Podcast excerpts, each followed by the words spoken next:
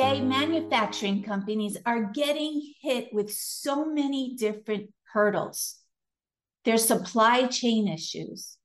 There's long lag time before they can get new equipment into their facility. And then there's that component of adding the ESG to your mission statement, the environmental sustainability governance. How can manufacturing companies do it all? I have an answer utilizing industrial auctions. And today, my guest is going to give you insights on how you can do that.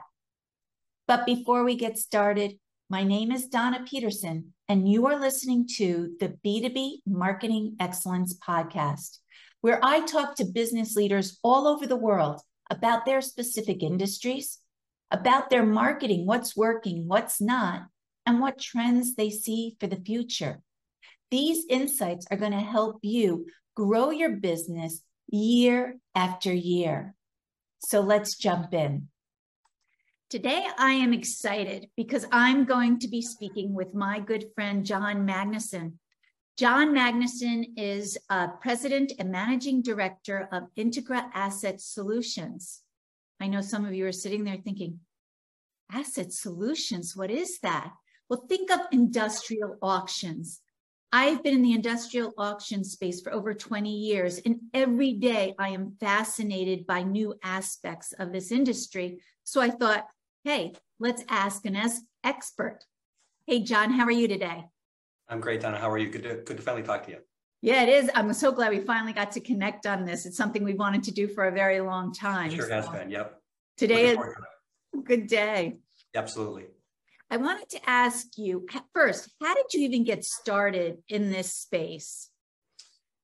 Uh, good, good question. Um, I obviously, um, after college, I was kind of just, you know, didn't have much going on. Um, my brother was in the actual, the uh, used machinery space, um, bought and sold used machinery for a very big dealer here in the, in the United States who had international reach um, called me one day and said, Hey, are you interested in actually doing something with your life? Um, so I said, Sure, that sounds fun.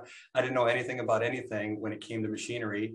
Um, but I moved from Florida back to Chicago to um, to start working at this company, and uh, it was there that I kind of built the foundation for for where I am now. That's 30 years ago, um, where I am now. So um, I learned about manufacturing equipment, primarily the metalworking equipment side of things, um, stamping and fab and CNC and all that good stuff. Um, learned how to buy and sell equipment, um, learned how to market equipment. And actually that's kind of, that was my first taste into the, the auction space because I would attend auction sales and go buy on behalf of the company. Um, so it was, it was there that I kind of cut my teeth in the space. Um, there's not a lot of inroads honestly to the to the auction business. It's kind of a it's kind of an outlier there for most people. And it's when it's when i try to explain to people what it is that that i do for a living um, it's uh it's i usually get the same response. It's like or oh, you like richard gere and pretty woman? Do you buy and sell companies? I'm like yeah not, not so much but okay we'll take that. Um, or i'll say you know have you ever seen the show how it's made? And they're like yeah i've seen the show how it's made and I'm like, well, I know how it's made because I've been in most of those plants and I've seen how I see what the next piece of equipment is, what the next process is. So um, it's it's a very fulfilling um, career because it's always different. And I've, I've been privileged to have been a part of not only the first company that I mentioned, but um, a very, very large multinational finan- financial services company. I was there for about 20 years. Um, and it's there that I actually kind of really engraved myself into the auction space um, because I was um, a partner in the valuation side of the business where we, we traveled pretty much all over the country and I had the opportunity to travel worldwide to do valuations of manufacturing facilities anywhere from a small mom and pop shop to uh, six million square foot GM facilities. So I've been been and done and seen a lot of different things, which is really really cool. Um, and it's it's there that I actually was introduced to, to the auction side of the business, and I I did that for about ten years there um, prior to launching Integra uh, in 2020. Yeah. Um, so that's kind of the background. It's an interesting background, and I totally agree. What makes this space so exciting is because it's different every day. You know, for you, depending on what facility or what piece of equipment it is, Absolutely. It could really change. Like I have helped auction off things from a yellow submarine, believe it or not, yeah. to you know HPLC machines or CNC machines. So every day it is different in trying to figure out who's going to be interested in those assets. Exactly. What's what what are they worth? What are they? What are they worth? Who wants to buy them? Um, and then executing that whole process in order to get that to the people. And you know, any at any one time, um, we could have five or six different sales on our calendar and it could be in five or six different industries which which makes it exciting. So we have kind of that in-house expertise from all of our years of experience with all these different asset classes um, throughout a lot of different industries and, and manufacturing and the service sector. That's kind of allowed us to, to get comfortable doing that yeah. And it has to be a really great space, especially right now, because, you know, if we open up anything with the media, we're hearing about supply chain issues or, you know, such a lag time for companies to get new pieces of equipment into their facility. For sure. The there, auction space. It, it's you know what's what's interesting is that when we when we launched Integra, um, we kind of it was during COVID, which most people thought we were crazy, and you know maybe we were, because um, we all had these very stable jobs at very strong companies, and um, it was it was honestly one of those situations where, um, like a lot of people, I mean, we all kind of took stock of our lives and where we've been and where we wanted to go and what we wanted to do, um, and kind of all of us. There's eight of us as part of the company. All of us kind of felt the same thing. I mean, we we really liked where we were before, but we thought that there was more for us out there, um, both personally and professionally. Um, and we had this strong belief and confidence in each other's um, knowledge and experience and relationships and all that kind of good stuff that really kind of is the part of the secret sauce to make the whole thing work. Um, and and to do it during COVID, um, to your point, I mean, there was a lot besides the supply chain issue, which kind of came out after that um, there was a lot that we just nobody knew, frankly. And you know, we went into this thing thinking, is there going to be any deal flow? What's going to happen in the manufacturing sector? Are people going to buy at auctions? I mean, how yeah. long is it going to yeah. last? So there was a tremendous number of unknowns for for us kicking off a company as well as just everybody in the world. So um, it was it was kind of a it was kind of interesting because it was counterintuitive to what we thought was going to happen. Um, auction participation actually increased exponentially for some reason during COVID. And the only thing that we could ever really come up with was the fact that people were home, they were stuck at home, they were working from home, they didn't have interruptions from from the office and everything else going on. They couldn't travel. So they figured, what the heck, let's just watch some auctions. And we and we saw we saw the participation levels go up um, really, really strongly. And it really was enlightening to us. Um, I think what happened was a lot of people who were kind of hesitant to that format of buying equipment. Yeah. um, almost had to kind of change their mindset a bit just because that was one of the best ways easiest ways to to go ahead and procure equipment at that point in time. Um, especially kind of kind of going back to what your point was with the with the with the supply chain issues and some of the global stuff that was going on. I mean we we started to see um, that there was going to be some challenges for some people who wanted to buy new equipment particularly. Yes. Um, shipping, chip shortages, all those things that were happening between you know 2020, 2021, and even into early 2022, um, really had a, a pretty big impact on the used equipment space because the new space was being affected so much by all of those other factors. Whereas all this all this used equipment was here, it was in place, it was in country, it right. was being used, and it could be delivered quickly after it was sold. Yeah. So so because of that, we had we saw a real uptick in um, not only auction participation, but demand for used assets and values of used assets, quite frankly. Yeah, but aren't you still seeing that today? It's still hard for facilities to get um, equipment into their facilities in a timely fashion. It is. It, it's still a large lag. Yeah, it absolutely is. Um, there, there's certainly some some segments of the industry, some asset types that have recovered. Um, early this year, we did some sales of some CNC stuff, some very kind of, um, I call it popcorn um, CNC equipment, stuff that everybody wants, everybody knows, very general use stuff. Yeah. And the, the OEM who, who we did this for, um, they actually, they have a very broad product line and they had to kind of decide which machines in the product line they no longer were going to manufacture because there was a chip shortage. So they were kind of deciding, okay, well, these are our most popular machines. Let's go ahead and make these and we'll put these to the back burner for a bit. So there was there, that hap- that was kind of in play there for quite a while, even into 2022. That's kind of started to level itself off a little bit for, for yeah. certain types of OEMs and certain types of assets. Um, but we've had sales within the last two weeks where even equipment like air compressors and boilers, plant support equipment, stuff that, you know, is kind of outside the realm of what people normally think of. Yeah. That stuff is, is, is seeing tremendous recovery values again because of shortages of inventory from the OEMs. Yeah, it is fascinating. So now when you go in and you help a company, why don't they just list individual pieces of equipment out on those used equipment sites versus an auction? Um, it's a great question. Uh, so, so there's obviously a couple different ways to sell stuff. I mean, the, the thing that we really, um, the Integra and people like us are, where we really can provide value to a company, um, especially in a distress situation, is um, you have it's it's pretty easy to go ahead and say, okay, well, this facility is 50,000 square feet, and there's these 10 pieces of equipment that are driving most of the value, and those are easy to list. Right. Um, so you might have a, in that facility, if, if that's a closure, there's probably 500 or 600 or 1,000 lots because you have all this other stuff that needs to be sold that actually has some some sort of intrinsic value of some sort that mm-hmm. somebody wants it and the, and the, owner is actually paid for it. So um, to get some money out of it, right? to get some money out of it. So so there's there's no reason not to sell it because in most instances they have to leave the leave the facility. Um, it's got to go somewhere, and they don't want to do it. That's not what they do. They've got other things to, to deal with at that point in time. So then comes into play that whole environmental aspect, which absolutely. I like. Because if you don't sell it to somebody else, okay, then we're throwing it out and it's going into the landfill. And you don't want right. to do that. You'd rather have somebody reuse it. So, absolutely.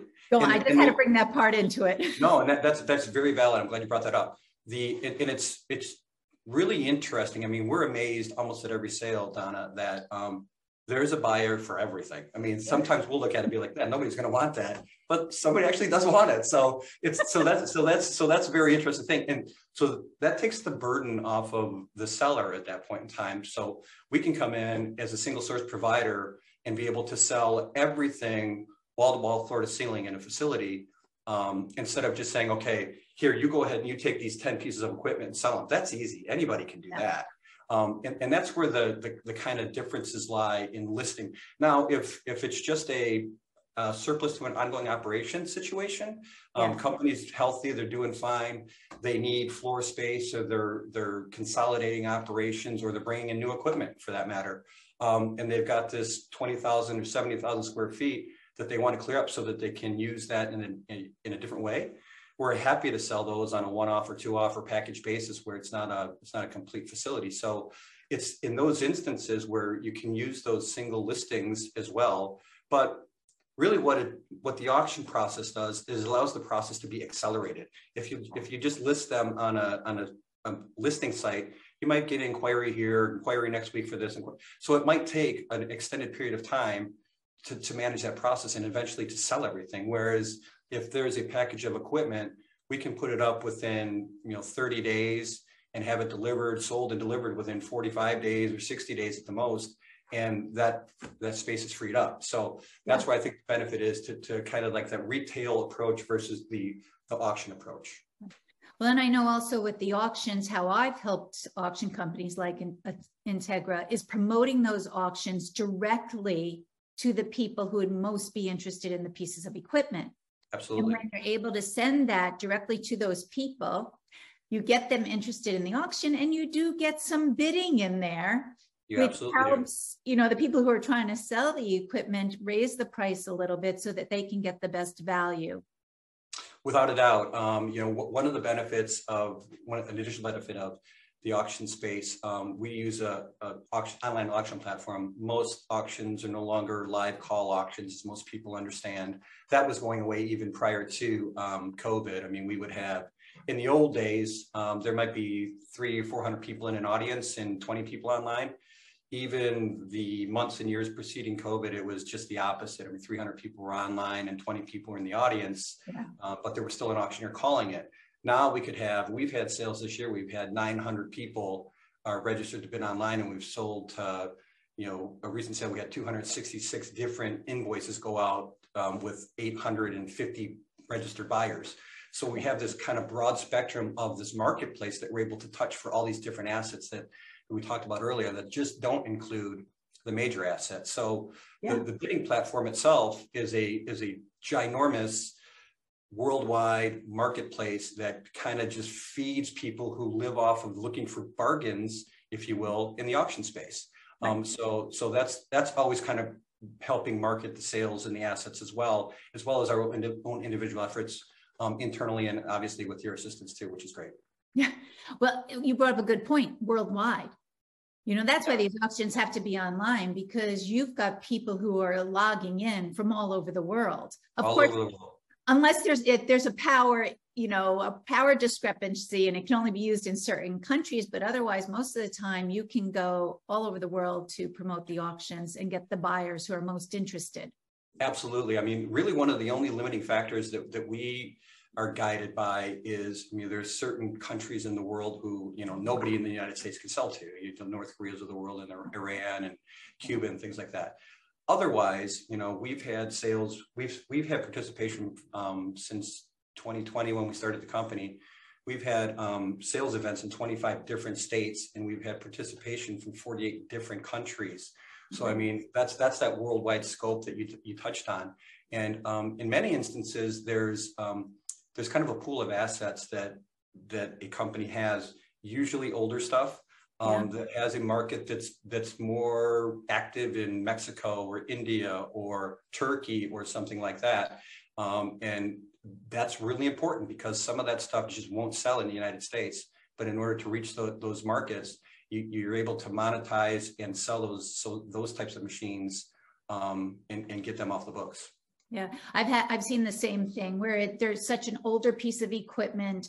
No one here in the states want it, but maybe someone in a third world country will purchase the piece of equipment, which is a win-win for everyone. Yes, they sell it, but then these companies in these other countries are able to get that equipment in to help their facility produce the way they yeah, want to. Absolutely, and, and in many instances, that production from a company that maybe there's no longer um, is is going out of business in the states. Unfortunately, that work you know sometimes transfers overseas, and sometimes they it's picked up where those machines are going. So yeah, kind of a, there, there's a there's a give and take with it for sure.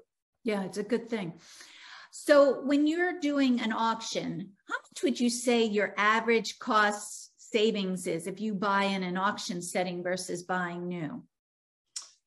Um, I know that varies by pieces of equipment, but it absolutely varies by pieces of equipment. It varies for sure. Um, there's a lot of factors that come into play, and and um, but I, I, would say uh, on average, it's probably let's let's let's call it a certain segment. If it's if it's later model equipment, when I say later model, let's say three to yeah. five years old, five to seven years old, somewhere in that where there's not a lot of generational control, for example, in CNC equipment, um, where there's not a lot of changes in that um, you could probably realize a 25 to 50% savings on average. Yeah. Um, and, but again, at the beginning of this year, we were, we were doing sales where we were seeing 80% of retail number or new asking price on certain equipment, again, because of shortage of equipment, supply chain issues and all that stuff. So, I mean, there's variance obviously that come into play all the time. Economic issues come into play all the time. But uh, on average, I think 25 to 50% is a, is a reasonable number to expect. Um, then as you get older or certain asset classes maybe that are that are no longer technologically or they're, they're realizing technological obsolescence, you know, you might save 80%, but it'll still make parts. So yeah, and especially if it's coming out of a facility that that they had a real good preventive maintenance program. Um, and the thing, hey, some of the stuff just really doesn't change its character very much. So I mean, it's still it'll still make parts. I mean, we've sold a lot of stuff from from the 1940s. It still does what it's supposed to do. Wow. So wow, fascinating. But yeah. in, sometimes, you know, when people think of industrial auctions, they always think it's used, but sometimes you have auctions where it's either barely used or it's new. For sure. Yeah, right? we, we absolutely experience that. Um, I've actually, I just minutes before I came on today, I, have got a, I just got another opportunity for um, brand new stuff that was actually new in 2017, hasn't been used. Um, nice. Still in, still in crates from a major um, OEM and they're looking to sell that stuff. So yeah, so there's always opportunities to sell new for whatever reason. Somebody might order something, it takes a while to get it. By then, maybe the contract goes away, whatever those factors are. And um, here they have this piece of equipment that they made a major investment in. What do I do with it? I don't need it now. Um, same thing with, you know, slightly new or slightly used, a couple years old. Same thing can happen. We had, we had, we've seen um, companies pull contracts um, for whatever reasons, and you know, people ramp up and buy all this new equipment, and all of a sudden they don't have the work anymore or their their board doesn't want them to be in fabricating anymore or yeah. whatever the reason so yeah. now they're like okay well i guess we have to sell this stuff and we've we've experienced all those yeah i've seen that when i've gone into manufacturing companies and helped them with their growth and sometimes we'll sit down and we'll look at the different product lines and realize most of the revenue is only coming from three of their products, like you mentioned right. earlier. So then those pieces of equipment they have to manufacture these other products of theirs that they're going to eliminate is now available and they'll sell it. Right. It's taken up valuable floor space that they just no longer need. It's, you know, it's kind of a constant reminder that, hey, we made an investment in this thing. Let's go ahead and, and try to try to get something out of it. Get some money back out of it, right? Yeah, absolutely. So, and, and maybe reinvest that into either new technology, new machines, more employees, whatever the case may be. Yep, yep, that's great. Now, is it difficult to buy in an auction setting? If you're new, like let's say I'm new to the auction yeah. space, but there's a piece of equipment I really want. Will it be difficult for me to go in there and place a bid? No, um, there's obviously there's going to be some hesitancy, but no, I'm actually the the bidding platform. So we try to make it super easy um, on, on our bidders, but the bidding platform itself is, is really easy. For internally, we'll try to just drive people to the bidding platform as easy as we can with, with simple uh, single clicks in emails um, which will drive them to the bidding platform where uh, a registration, you have to do a registration like you would anywhere else on Amazon or anything else. Yeah. Um, and then there's a very, very quick and painless approval process that happens on our end. We just kind of look at you and say, okay, yeah, you're good to go. Um, as soon as you get the, you're good to go. Um, once the auction is live, it depends on if it's a webcast or if it's a, if a webcast being a live um, called auction where the auctioneer is calling the bids, or nowadays primarily timed auctions it's just, you know, you get in there the day that, the, that they close and you just monitor, maybe you set up a watch list of the stuff that you're interested in, the 10 or 15 or 20 items. Yeah. Um, and you, you just realize that, okay, this, this piece is closing at this point in time. Um, I'm willing to pay X number of dollars for it. And uh, so let me just go in there and, and log my bids in.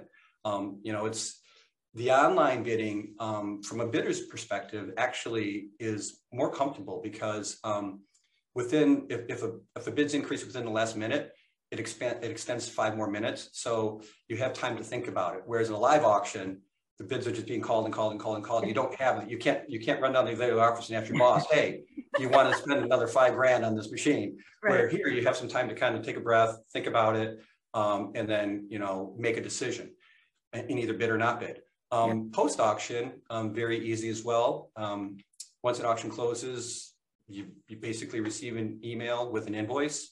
On that invoice, you have payment instructions and different methods you can pay, be credit card, wire transfer, ACH, whatever the case may be. Um, it'll also include contact information for whoever's managing the project on site from Integra's basis, for example.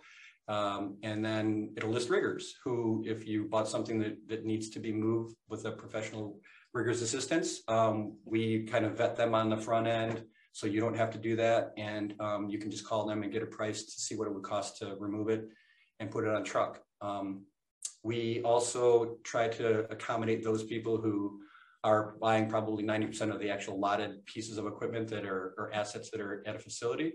So our guys will help, you know, hand carry items. If a guy buys a box of hammers or tooling or whatever the yeah. case may be, our guys will help them, you know, carry it out or pack it up to ship it or whatever the case may be. So we do our best um, to really kind of make the process as easy and as painless as possible. Um, and, and that's important from, from the buyer's perspective first, but it's also important from our perspective because as I mentioned earlier, we could have hundreds of different buyers and we have a limited amount of time that we have to get out of a particular facility. So we need that process to run smooth from our side too. See, that's so great to know. And that's something you should emphasize on your end because I just had someone come in to me and say, Don, I'm interested in this auction, but do I need a special cl- special classification? Do I need to be uh I said, no, anyone can go in and place a bid. Just make sure you have the financing in order. You know, right. don't fit in on Absolutely. something you don't have. And then also just see what the removal process is so that you're there. But if you help them do that, you know, you make it seamless for them. We do. We try our best, and and actually, um, it, I was just on the, the, call this morning. We were we're actually putting financing into place. We're gonna we're gonna get in, um, uh, work with U.S. Bank to offer financing to people, so that oh. there'll be a single click for them to be able to fill an application and do financing through U.S. Bank, which is another kind of advancement in the process, so they wouldn't have to go do that somewhere else. Um, so yeah, I mean, we're always trying to make sure that we've got the, the buyers' kind of interest um, yeah. in our kind of in our center and make sure that we do our best to make the process easy for them. Yeah, because then it also makes it easy if you're a very small company and maybe you only want one piece. Mm-hmm. You may not be back in a few, maybe it'll be two, three years before you buy another piece, but that at right. least opens up the door for them to take advantage of this savings and to get it into their facility quickly.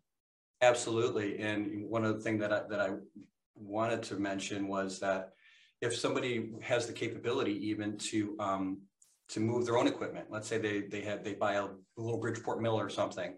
If they have the wherewithal to pick it up, they know how to do it. Um, they have a forklift they want to bring. As long as they provide insurance, they can do that and save a few bucks that, that way as well. So, um, in, in, in, on the accounting side of things too, um, tax exemption is a big thing. So if, if somebody's tax exempt, and we will will help them our accounting staff will help them through processing uh, their exemptions and make sure that, that their invoices are correct so they don't have to worry about that part of it as well.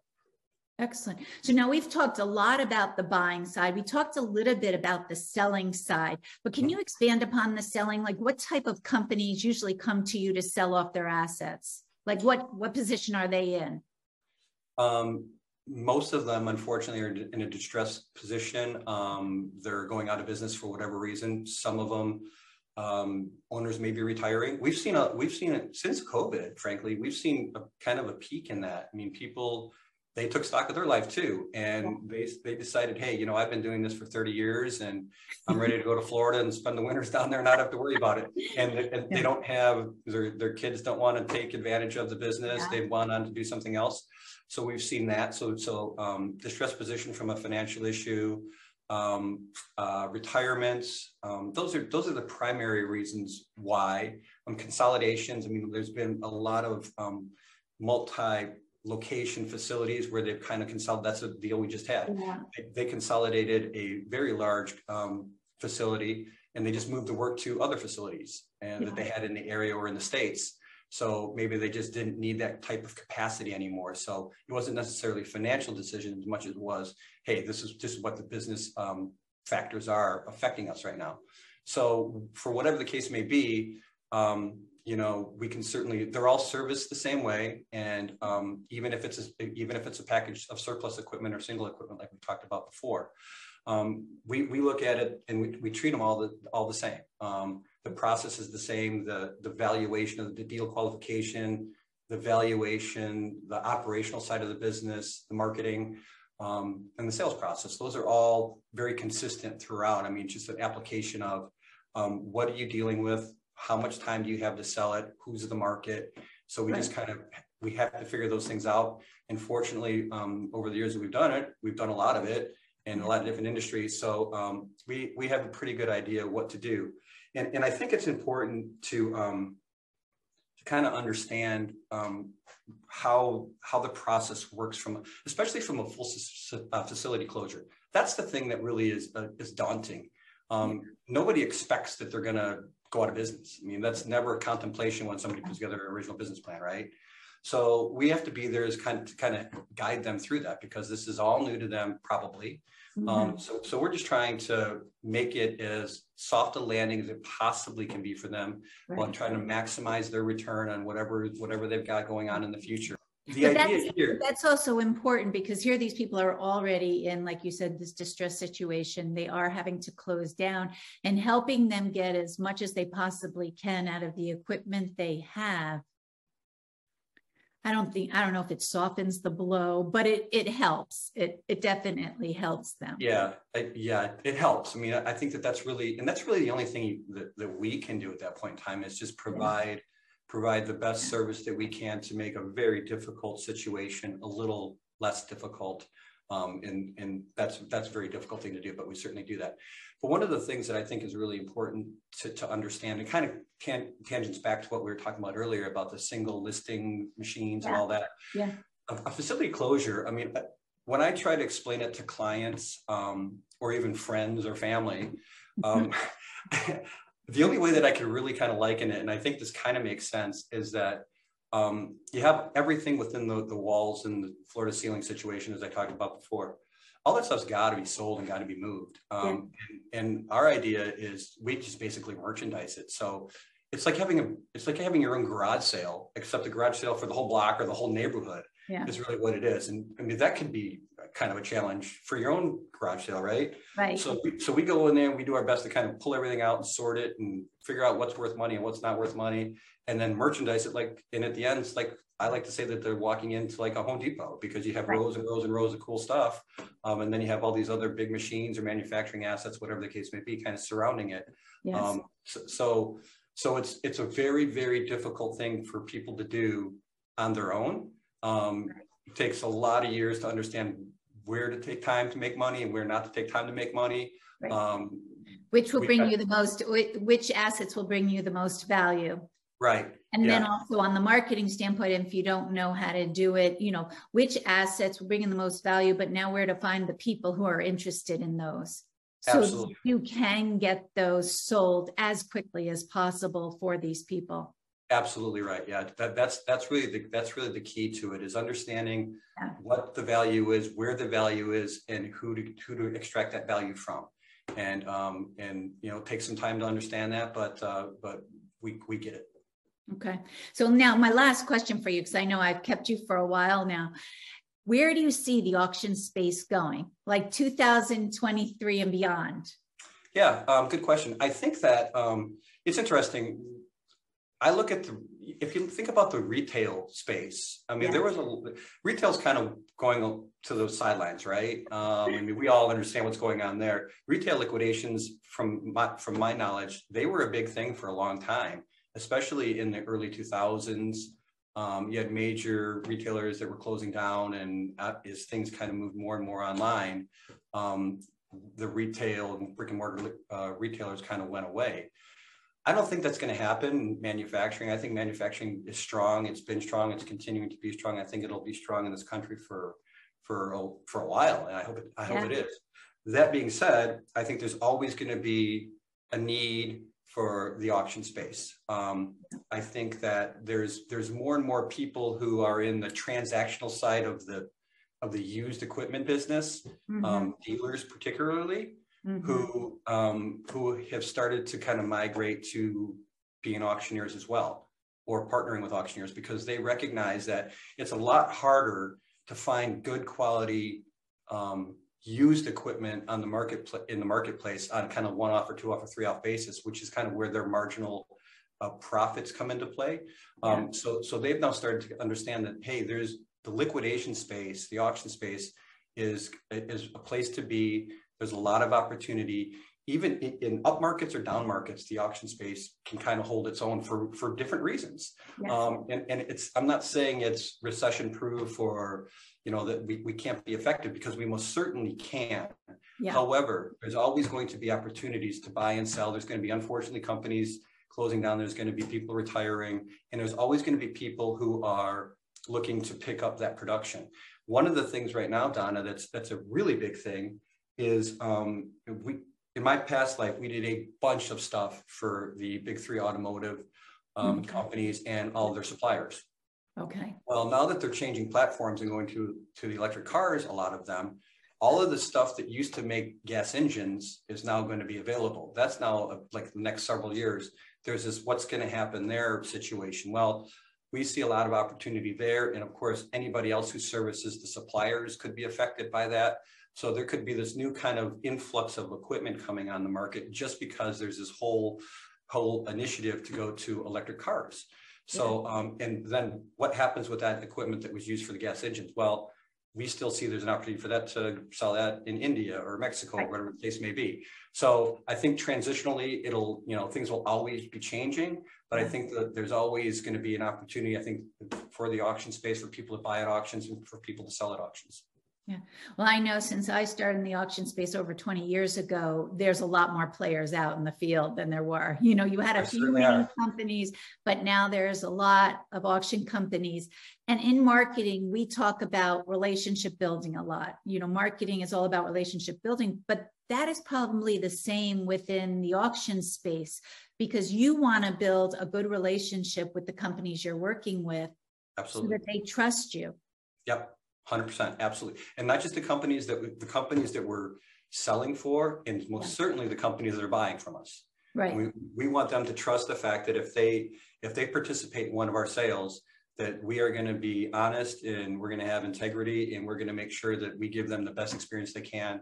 And, um, and make sure that they're, they're comfortable and confident the next time that they, they get an email from us, that they wanna go ahead and participate in one of our sales. That, that's what's important and also getting your brand out there so that the people keep top of mind where they can go when they need a piece of equipment. But also if they know it's going to be a seamless process and you're going to offer them a valuable piece of equipment that they actually will be able to use, not that they get a piece of equipment that is Right. to them and it's garbage. But if you build that relationship that instills trust, you get those loyal customers that will keep coming back to you, you know, year after 100%. year. Absolutely hundred percent right. And that's, that's what we strive for. Good. Excellent. Well, I think that is the perfect point for us to say, I think this was a great interview. And I you so much. That was fun. Taking the time to talk to us. Of course, thank you so much, Donna. It was a pleasure. right. Talk to you later. Take Bye. care. Bye. Thank you for listening to the B2B Marketing Excellence Podcast. Please hit the subscribe button below so you don't miss our next episode. And in the meantime, if you'd like to talk to me, please feel free to send me an email to dpeterson at worldinnovators.com. Till next time, have a great day.